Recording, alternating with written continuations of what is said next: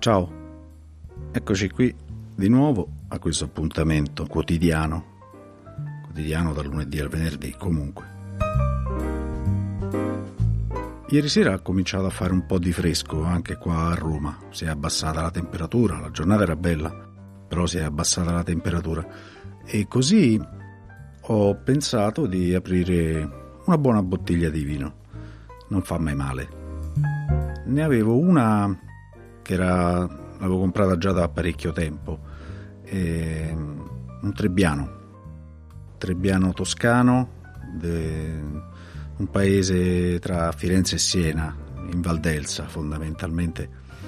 È un Trebbiano del 2015 e questo qui giusto per dirvi che non è detto che i vini bianchi debbano essere per forza essere bevuti giovani Anzi, alcuni vini bianchi, se fatti invecchiare, offrono dei profumi che, a mio parere, per certi versi sono, sono spettacolari. Ora, questo Trebbiano, le, l'azienda agricola Casale, che tra parentesi neanche mi conosce, quindi non è, non è un episodio sponsorizzato o cose del genere. E comunque l'azienda produce vino in modo biodinamico, è certificata Demeter, ha questo, questa certificazione che dice che eh, producono con, con tutte quante le caratteristiche del vino biodinamico. In pratica è un vino che quindi è del 2015, ha 5 anni, eh, il Trebbiano considerate che è il vino bianco più coltivato in tutta Italia, tipico soprattutto del, del centro Italia, quindi si trova eh, in Abruzzo, nelle Marche, in Emilia Romagna, in Toscana, nel Lazio. Eh, c'è una varietà di Trebbiano nel Lazio che si chiama Procanico, è un Trebbiano giallo eh, sempre stesso, della stessa famiglia. Insomma, è il vino che eh, trovate un po' dappertutto, in quasi, in quasi ogni vigna. Questo vino per essere, per poter, per potersi mantenere in tutti questi cinque anni ha, ha avuto una lavorazione particolare che è quella della macerazione sulle bucce e infatti il colore di questo vino è mm, un po' ambrato, anzi è ramato, è trasparente nel calice, molto luminoso, eh, non viene filtrato, almeno così dicono loro nella descrizione del loro vino, e ha dei profumi che sono molto molto particolari. Se vogliamo potete sentire del miele, potete sentire la nocciola, potete sentire l'erba tagliata. Sono profumi tipici del Trebbiano, ma soprattutto anche del tipo di lavorazione che, che è stata fatta, appunto quindi la macerazione sulla, sulle bucce.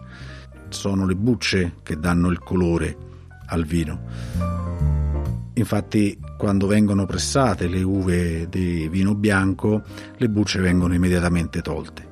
In questo caso invece c'è stato un contatto sulle bucce, non so quanto perché non, non l'ho trovato scritto da nessuna parte, però il contatto si vede dal colore e si sente anche in bocca perché c'è una leggera, una leggera nota tannica, quella sensazione che voi sentite nei vini rossi, che appunto anche il tannino eh, è un prodotto delle bucce e quindi nel vino bianco chiaramente non ci può essere. In questo caso invece proprio perché c'è stato questo contatto tra il mosto e le bucce, il, parte del tannino si è trasferito nel sapore. È un vino quindi che anche a berlo vi dà questa sensazione eh, non di immediata morbidezza, ma di calore innanzitutto perché a 13 gradi e mezzo è un vino che ha questo, questo sapore eh, un po' anche sapido, ha un sapore di nocciola che vi lascia nella bocca, anzi di guscio di noce soprattutto perché è proprio tipico di questo tipo di, di tannini. Viene invecchiato in botte, non credo che sia in botte di castagno.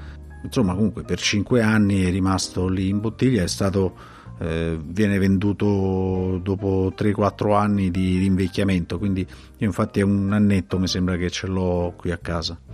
Non l'ho bevuto tutto, naturalmente, perché insomma di sera praticamente lo bevo soltanto io il vino a casa e quindi un bicchiere è stato più che sufficiente. Proprio perché fa freddo, un bicchiere di vino insieme a che cosa avevo da mangiare?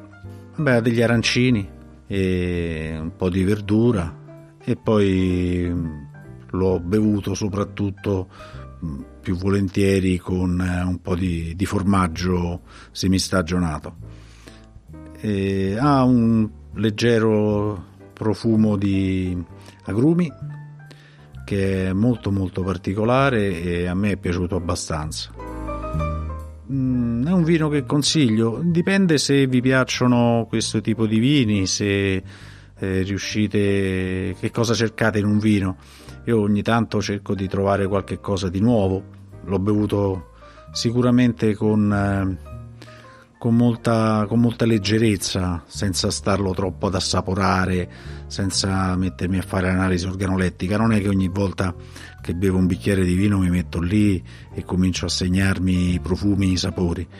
Dovrei farlo se facessi il degustatore professionista, ma io bevo e scrivo di vino più per piacere che altro. Se volete proprio abbinarlo a qualche cosa, io direi che anche un coniglio con, eh, alla cacciatora. Sì, coniglio alla cacciatora, eh, con molta erba fresca, con dell'erba cipollina, ci sta sicuramente bene, si abbina sia ai profumi che al sapore di questo vino. E questo qui è stato il vino che, che ho aperto io. Fatemi sapere se anche voi avete aperto qualche bottiglia e poi magari domani vi racconterò di qualche altro vino oppure magari vi racconto di qualche altra cosa, che ne so da qui a domani qualcosa succederà, no? Dai, ciao.